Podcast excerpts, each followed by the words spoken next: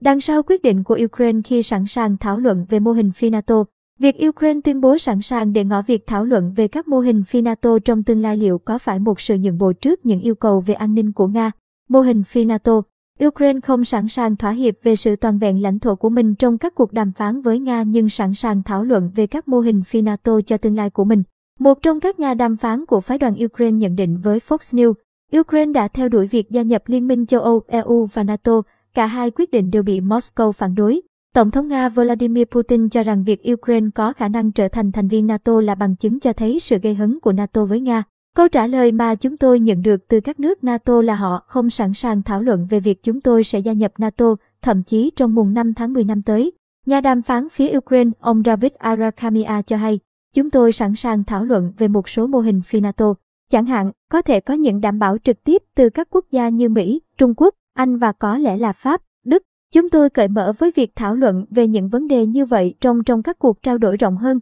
không chỉ trong quan hệ song phương với Nga mà còn cả với các đối tác khác. Trước đó, ngày 14 tháng 2, Đại sứ Ukraine tại Anh Vadim Briteyko từng nói với BBC rằng Ukraine có thể từ bỏ nỗ lực gia nhập NATO để tránh chiến tranh với Nga. Đại sứ Vadim Briteyko cho biết Ukraine sẵn sàng linh động trong mục tiêu gia nhập NATO, cánh cửa mở nhưng không dễ bước vào. Các chuyên gia đã nhiều lần cảnh báo sự mở rộng của NATO về phía đông sẽ dẫn đến xung đột với Nga. Học giả Mỹ nghiên cứu về Nga George Kennan cha đẻ của chính sách ngăn chặn của Mỹ trong chiến tranh lạnh đánh giá. Sự mở rộng của NATO về Trung Âu vào những năm 1990 là một sai lầm định mệnh trong chính sách của Mỹ trong toàn bộ kỷ nguyên hậu chiến tranh lạnh. Ông cảnh báo sự mở rộng NATO sẽ hủy hoại quan hệ Nga, Mỹ sâu sắc đến mức Nga sẽ không bao giờ trở thành đối tác và vẫn là kẻ thù của Mỹ. Ông John Musimer, giáo sư khoa học chính trị tại Đại học Chicago thì cho rằng tình hình hiện nay có căn nguyên từ tháng 4, 2008. Tại hội nghị thượng đỉnh ở Bucharest khi NATO ra tuyên bố khẳng định Ukraine và Georgia sẽ trở thành một phần của liên minh này trong tương lai.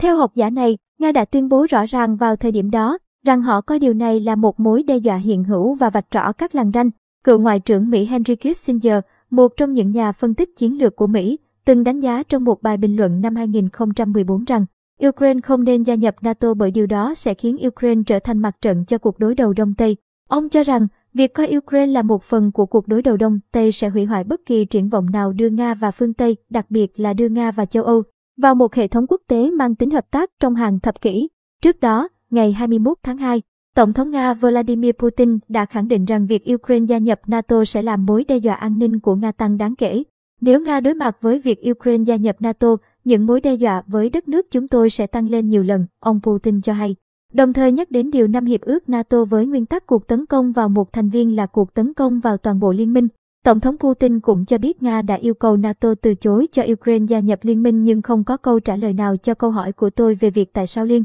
minh này lại làm như vậy. Bên cạnh đó, như Tổng thống Putin đã nhiều lần khẳng định, Ukraine có lịch sử và văn hóa gắn kết với Nga, rằng người dân Nga và người dân Ukraine là một dân tộc. Trên thực tế, triển vọng để Ukraine gia nhập NATO trong tương lai gần là điều hoàn toàn bất khả thi. Mặc dù các nhà lãnh đạo Mỹ và NATO đã ký tuyên bố năm 2008 thông qua kế hoạch hành động thành viên cho Ukraine và Georgia, một phần của lộ trình trở thành thành viên chính thức, nhưng Đức và Pháp đã phản đối mạnh mẽ việc đưa Ukraine vào liên minh này và phần lớn quan điểm trong NATO là Ukraine sẽ phải hoàn thành những cải cách chính phủ,